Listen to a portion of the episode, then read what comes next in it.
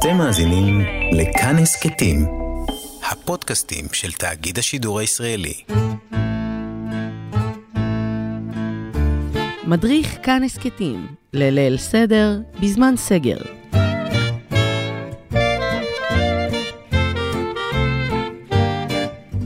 מה נשתנה הלילה הזה מכל הלילות? האמת אה, שאת השאלה הזו שואלים בליל הסדר כל שנה. כל שנה אנחנו שואלים מה מיוחד בלילה הזה מכל לילות השנה, אבל השנה השאלה היא כפולה, מה נשתנה ליל הסדר הזה של השנה, התש"פ 2020, מכל לילי הסדר שחווינו בחיים שלנו, ואולי גם בחיי ההורים שלנו, מוזרים, שונים אה, לחלוטין. ליל הסדר, שאולי המצווה, אחת המצוות המרכזיות בו, היא לארח אורחים ולהתארח, לעשות uh, סדר ענק עם עשרות בני אדם. השנה אסור, אסור, אסור, אסור בכל מקום בעולם להתארח ולהתארח. כולנו צריכים לעשות ולחגוג את הלילה אולי החשוב ביותר בלילות היהודיים בשנה, לבד לגמרי. והשאלה שעשרות אלפי אנשים, ואולי מאות אלפי אנשים, שואלים את עצמם, איך עושים את ליל הסדר? יש, אה, יש לי דודים בני 50 ו-60 שאף פעם לא עשו ליל הסדר לבד, תמיד התארחו, תמיד היה מישהו אחר שמעביר את הלילה הזה, אבל השנה הם יצטרכו להעביר, ולא רק הם, גם אנחנו לפעמים לבד, אולי בזוגות, אולי במשפחות של חמישה ושישה בני אדם, ואנחנו צריכים גם לערוך את כל הלילה הזה עם כל המנהגים שלו והמאכלים והסדר המיוחד, גם אה, להבין איך, מה, על מה מדברים שם בהגדה של פסח, אה, וגם לייצר את האווירה הכל כך כל כך קסומה הזו להרבה אנשים, להרבה אחרים מלחיצה. להרבה אחרים חופרת, אבל כולנו נצטרך אה, אה, לעשות את זה יחד.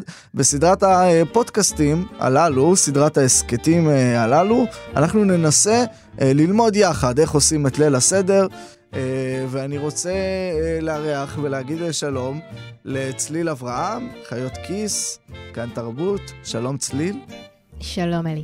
אני העגלה הריקה שלכם לערב, כן. חס וחלילה, אבל אני חייב להגיד לך משהו, שאם יש אה, בחיים הכלליים יש עגלות ריקות ומלאות, לליל הסדר, ככל שאתה עגלה יותר ריקה, ככל שאתה פחות יודע, אתה יותר מרכז העניין. ליל הסדר זה לילה שבו הילד, הילד הכי הכי קטן, זה שיודע כמה כמה שפחות, הוא מרכז הערב, וכל הערב סובב, סובב סביבו, ולכן דווקא היתרון של הידע לא משמעותי בלילה הזה. להפך, ככל שאתה יודע יותר אתה משתעמם בלילה הזה, ככל שאתה לא יודע, ואתה יוצא למין המסע ההרפתקאות הזה, שהלילה הזה, שלפעמים נגמר בבוקר, אה, מוביל אותך, אה, אתה מרוויח הרבה יותר. אז אני תמיד הילד הקטן, אני אף פעם לא זוכרת אה, בליל הסדר מה היה בשנה שעברה. הכל תמיד חדש לי ולא אומר לי כלום. חצי אני לא מבינה בכלל. הרוב בא בהפתעה. השירים והמנהגים, ואין לי שמץ מושג איך אפילו מתחילים לעשות דבר כזה לבד. וואט? זה בכלל נחשב אם עושים את זה לבד? האמת שכן, לא רק שזה נחשב, אלא שהגמרא כבר מתייחסת לסיטואציה שאתה נמצא לבד לגמרי בליל הסדר, ופה אפילו לא בזוג, והגמרא אומרת שזה ליל הסדר לגמרי, אתה צריך לשאול את עצמך מה נשתנה, לענות לעצמך, לספר לעצמך סיפורים. זה כמובן מדכא נורא, אבל זה לגמרי עובד גם בלבד, ובוודאי שבזוג זה פשוט ליל הסדר אחר. השנה זה ליל הסדר אחר, אחר מכל שנה. אה, וזה די ברור. הגמרא מתייחסת גם לכמה שזה באמת... אה, לא חגיגי ועצוב ומבאס? פחות, זה פחות אה, הקטע שלה, כי אני חייב לומר לך משהו על חגיגיות וטקסיות.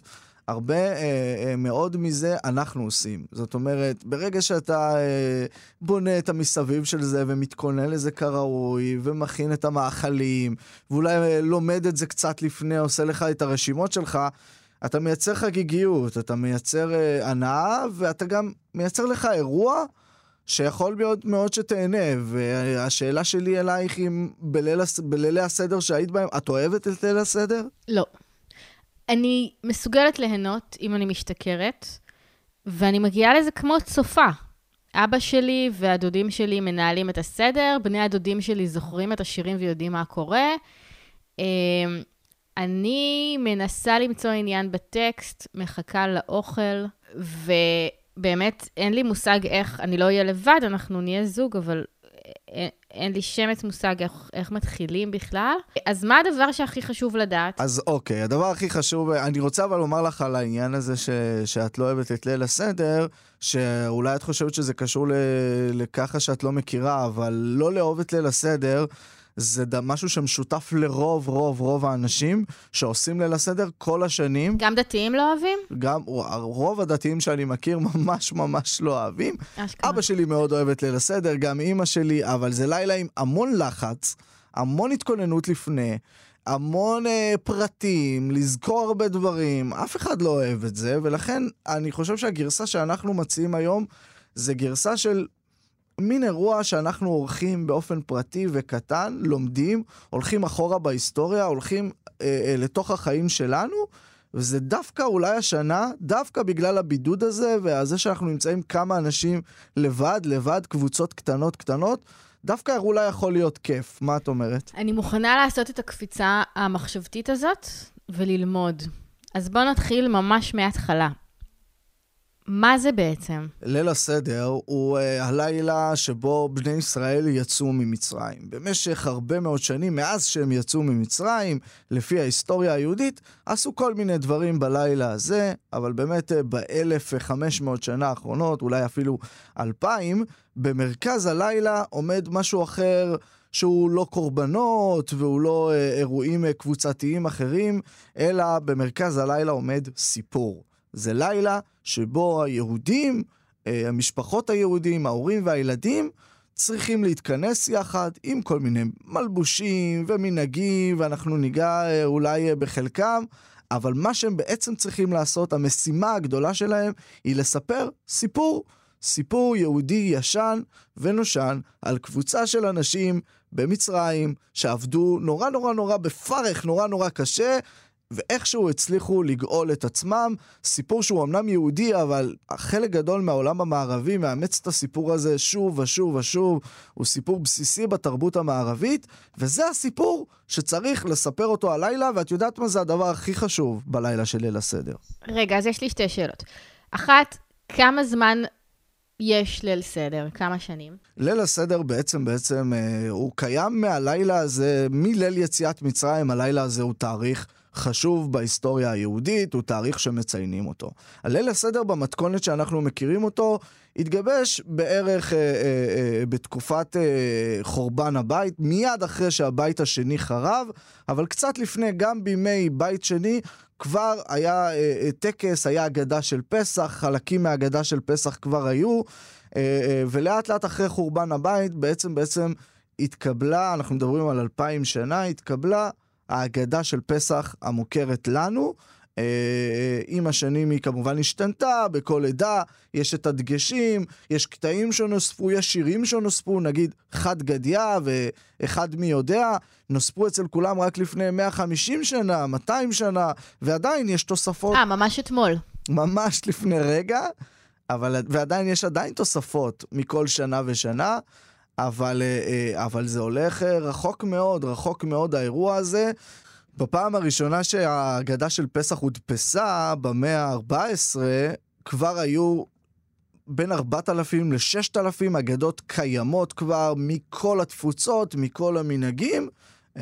זה מראה עד כמה הלילה הזה הוא הלילה הכי משמעותי בלוח השנה היהודי, בלוח השנה העברי, יש כמה מצוות בתוך הלילה הזה. אז הבן אדם היחיד הוא הזוג שבא לעשות ליל סדר. לפני שהוא מתחיל, מה צריך לעשות? מה להכין? מה ללבוש? כן, אז דבר ראשון, באמת, אה, עריכת שולחן הסדר. אה, היא אחד הדברים המאוד אה, אה, משמעותיים בשולחן הזה. שולחן ליל הסדר, יש את קערת ליל הסדר, היא אולי מוכרת לנו מאוד, וקערת ליל הסדר צריך לשים מאכלים מיוחדים שהם בעצם מביאים לידי ביטוי את, את הסיפורים שעליהם אנחנו שומעים אחר כך בהגדה. יש שם זרוע, יש שם ביצה, יש שם מרור, שזה חסה, או חזרת, תלוי במנהגים. ויש שם חרוסת, יש שם כרפס וחזרת. אלו uh, הסימנים. מתחתם, מתחת לקערת הסדר, יש שלוש מצות. שלוש מצות שעליהן נברך. אחת מהמצות האלה, האמצעית, חציה, יהפוך להיות האפיקומן, אה, שאנחנו נחביא ונמצא, אה, אה, צריך גם מי מלח או חומץ, שבהם צריך לטבול את הכרפס. ויין, הרבה הרבה מאוד יין, זה הכי חשוב בליל הסדר. יש ארבע כוסות לפחות, כפול מספר המשתתפים בחג, ובזמן השולחן עורך, בזמן הסעודה, יש מצווה להמשיך ולשתות, להמשיך ולשתות. אז הכי חשוב להיערך עם יין. אז בואו נעשה רשימת קניות, יין, מצות. כרפס. ו?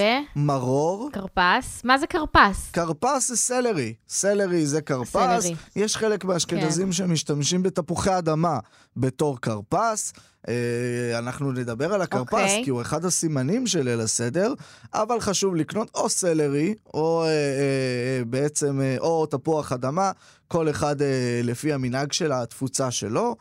אה, מה חשוב, עוד? חשוב לקנות uh, מרור, שמרור רובם משתמשים בחסה, אבל uh, חלק mm-hmm. מהאנשים משתמשים בשורש חזרת, שזה ממש ממש מר ומריר.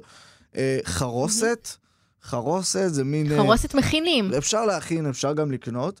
אה, אני בטוח שבכל הסופרים היום יש כבר חרוסת לקנייה. מי שנוהג להכין, אז כן, בעצם אה, טוחנים שקדים ותמרים אה, ותפוחים לתוך עיסה אחת, גם בחרוסת אנחנו נשתמש. ומי מלח או חומץ, אבל אני מניח שזה אפשר להכין בבית. ויין, יין הכי חשוב לקנות יין. אוקיי. Okay. ואז מה? מה לובשים? מה צריך לובשים? צריך ללבוש לבן? אז צריך דבר ראשון ללבוש את הבגדים הכי הכי חגיגיים. זה הכלל של ליל הסדר, הבגדים הכי חגיגיים שלך. גם בן אדם שלך. אחד או זוג לבד בבית? ב... עוד יותר. הם בן אדם אחד וזוג לבד, כשהם צריכים לייצר אווירה הרבה יותר... קשה להם לייצר אווירה מאשר כשיש 40 אנשים, ודודות, ודודים, ובדיחות, וסיפורים, ורכילויות, ומריבות. עכשיו אתה רק שתיים, חובה את הבגדים הכי חגיגיים בארון, הכי חגיגיים בארון. לשמור במיוחד חברים, לא לעשות סדר בטרנינג. לא לעשות סדר בטרנינג. לא לעשות סדר בטרנינג. אבל זה לא רק נגמר בזה, כי הרבה מאוד עדות, בעיקר העדות המזרחיות, יש להם בגדים מיוחדים לליל הסדר. נגיד, אצלנו במשפחה, כולם לובשים ג'לביות וכפתנים. וכובעים מיוחדים שממש נקנו במרוקו דווקא בליל הסדר. יש כאלה תימנים עם לבוש מסורתי תימני, ויש כאלה שעורכים באמצע ליל הסדר הצגה על סיפור יציאת מצרים, המון המון פרופס. נכון, גם אצלנו, אני אספר לך אחר כך, אבל הבגדים האלה הם אצל אימא. הם אצל אימא? אז אפשר להכין בבית, אפשר לאלתר. פה uh, מגיע כישרון האלתור, פשוט לאלתר לפני בגד של עבד, בגד של נוגס בעבד, בגד של אדון ובגד של יהודי שמשוחרר, אה, מסיר את העול ויוצא לחירות. אפשר אה, להשתמש בהכל. החוש היצירתי צריך לבוא פה המון לידי ביטוי. ככה מתכוננים לליל הסדר. הדבר הבא שצריך להתכונן אליו זה אגדה של פסח. כן, לי, אין אגדה של פסח בבית, יש אצל ההורים שלי, אני מניחה, אולי אפילו לא, אולי רק אצל סבא וסבתא. מה עושים? אפשר עם האייפון? אפשר, uh, מי שמשתמש באייפון בחג יכול uh, להשתמש uh, ולמצוא באייפון, אבל אפשר, ואולי זה יותר חגיגי, להדפיס מהאינטרנט. באינטרנט יש כמה נוסחים של אגדות של פסח, יש גם אפילו כל מיני קבצי PDF שאפשר למצוא עם ציורים, עם איורים, אבל אם אתם ממש רוצים להשקיע, אפשר לקנות. אפשר לקנות. עכשיו אמנם כל החנויות סגורות. אתה יודע שהחנויות סגורות. אבל אפשר לקנות באינטרנט, חנויות הספרים מבצעות משלוחים לבתים. אנחנו בדקנו את זה לפני ההקלטה. צריך לומר משהו כשבוחרים אגדה של פסח. מרכז הלילה, מרכז הלילה הוא הסיפור, הוא הילדים, הוא העשייה החברתית של, ה, של, ה, של החג, ולכן גם ההגדה צריכה להיות כזה. אם זה ספר מאמרים על פסח, או אוסף רעיונות על פסח, זה פחות רלוונטי לליל הסדר. מה שחשוב בליל הסדר זה הגדה, הנוסח עצמו, כשהוא מפורש, כשהוא מאויר נכון, כשהוא מונגש לילדים. זה האגדה שכדאי אה, שתצטיידו בה. אבל אם רוצים אה, אגדה קיבוצית למשל, או יש כל מיני. אז אפשר, יש אגדות קיבוציות, יש אגדות של לכל מפלגה פעם הייתה מדפיסה אה, אגדה משלה, אבל זה כבר תוספת תוכן, זה תוספת תוכן.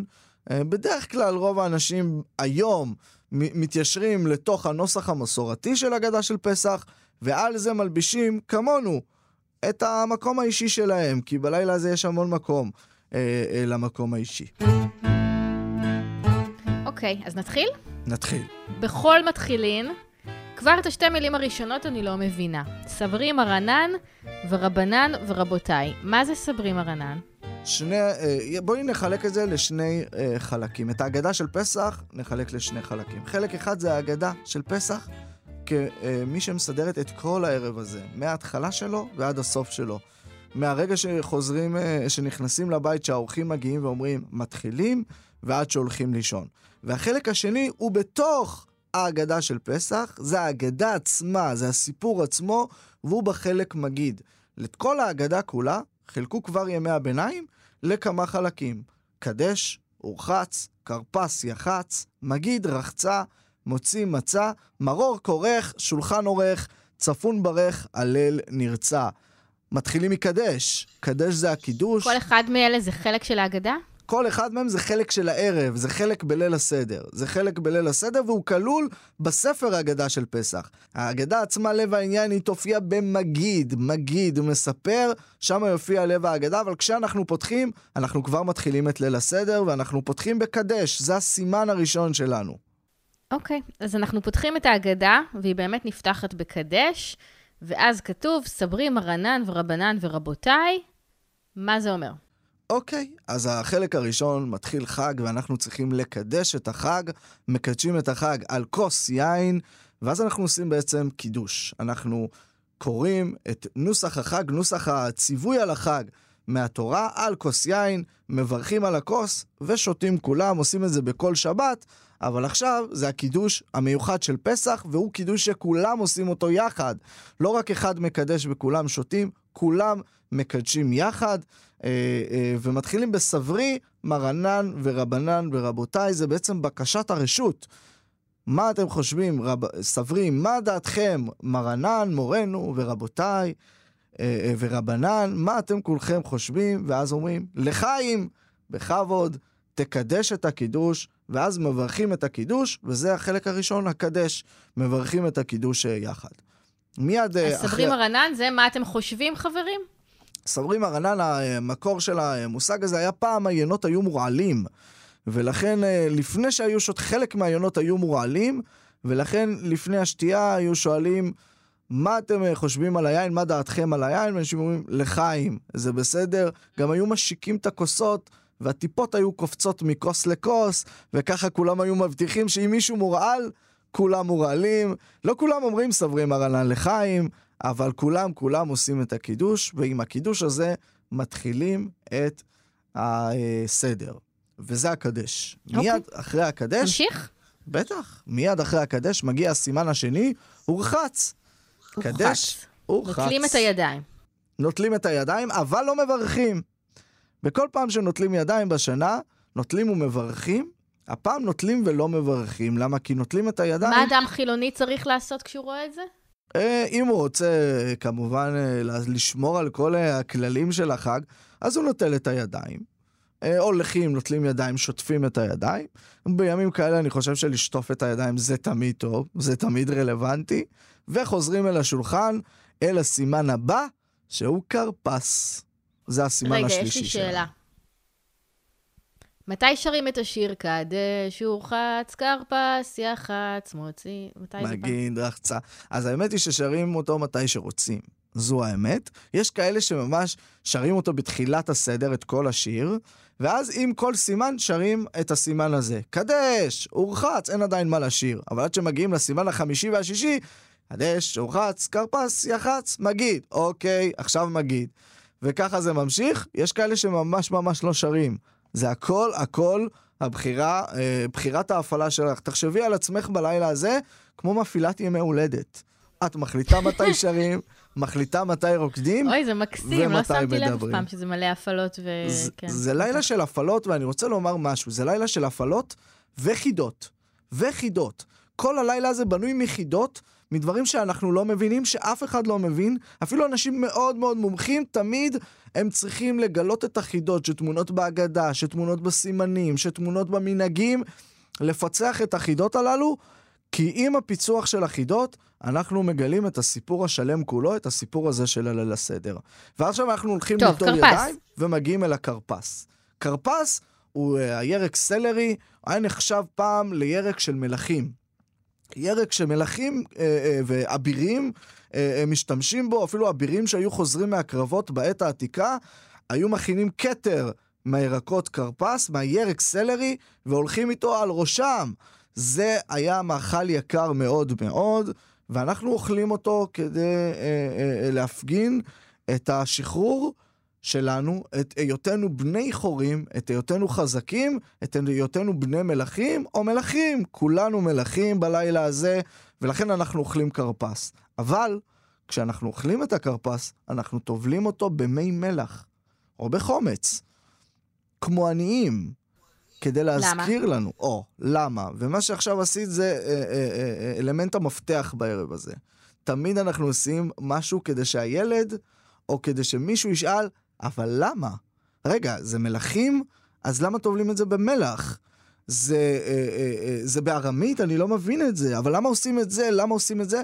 האלמנט של השאלות הוא האלמנט המרכזי של הלילה הזה. כדי שהילדים ישאלו, כדי שלא יבינו, ואז יהיה סקרנות להבין, ואז ישאלו, ואז יספרו להם את הסיפור. ובכל שנה הילדים כבר יודעים, כי הם היו בגן בשבועות האחרונים, וסיפרו להם את הסיפורים האלה שוב ושוב, והם מכירים טוב. השנה, הילדים באמת ישאלו, למה? למה אוכלים כרפס? ולמה טובלים אותו במי מלח? אז הסיבה היא שגם כשאנחנו מלכים וגם כשאנחנו חזקים, אנחנו זוכרים שפעם לא היינו חזקים. ושאולי פעם בעתיד, אנחנו גם עוד פעם לא נהיה חזקים. אז גם כשאנחנו הולכים, אוכלים את הכרפס, אותו כרפס של המלכים, אנחנו מטבילים אותו במלח כדי לזכור שפעם, פעם, פעם היינו חלשים. ואולי גם בעתיד. אז אולי הפעם זה יהיה קצת הפוך. אולי נאכל את זה ונזכור שגם כשאנחנו חלשים, אז שנה הבאה ועוד שנתיים נהיה חזקים שוב. נכון. אבל האמת היא שלאורך ההיסטוריה היהודית, רוב השנים זה בדיוק מה שקרה. היהודים אכלו את הכרפס וחלמו על אותם יהודים אי פעם שהשתחררו וששחררו את עצמם. וגם אולי השנה, אנחנו נחלום על ליל הסדר שנה שעברה, עם הסבים שלנו והסבות שלנו, ואולי בשנה הבאה, ושנזכה להיות איתם. אולי אנחנו נצטער רגע, אבל נזכור שאנחנו גם השתחררנו ממצרים, גם זה יכול לקרות, ושהבשורה הזו היא הרבה יותר גדולה מיהודים, היא בשורה של העולם כולו, היא התחילה מאיתנו, אבל כולם אה, יכולים להצטרף אליה תמיד. טוב, אז אנחנו נסיים פה, ובפרק הבא נתחיל עם האפיקומן, ואז נעבור להגדה? נראה לי שכן. יש, הכל קורה. אתם האזנתם למדריך שלנו לליל הסדר בזמן הסגר. בפרק הבא נדבר על האפיקומן ועל הגדה של פסח עצמה, ונרוץ על סדר יח"צ, מגיד ורחצה. אפשר להאזין לנו באתר כאן ובכל אפליקציות ההסכתים. תודה לניר גורלי ורום אטיק על העריכה, תודה לצליל אברהם שהייתה פה איתי. אני אלי ביטן, תודה שהאזנתם.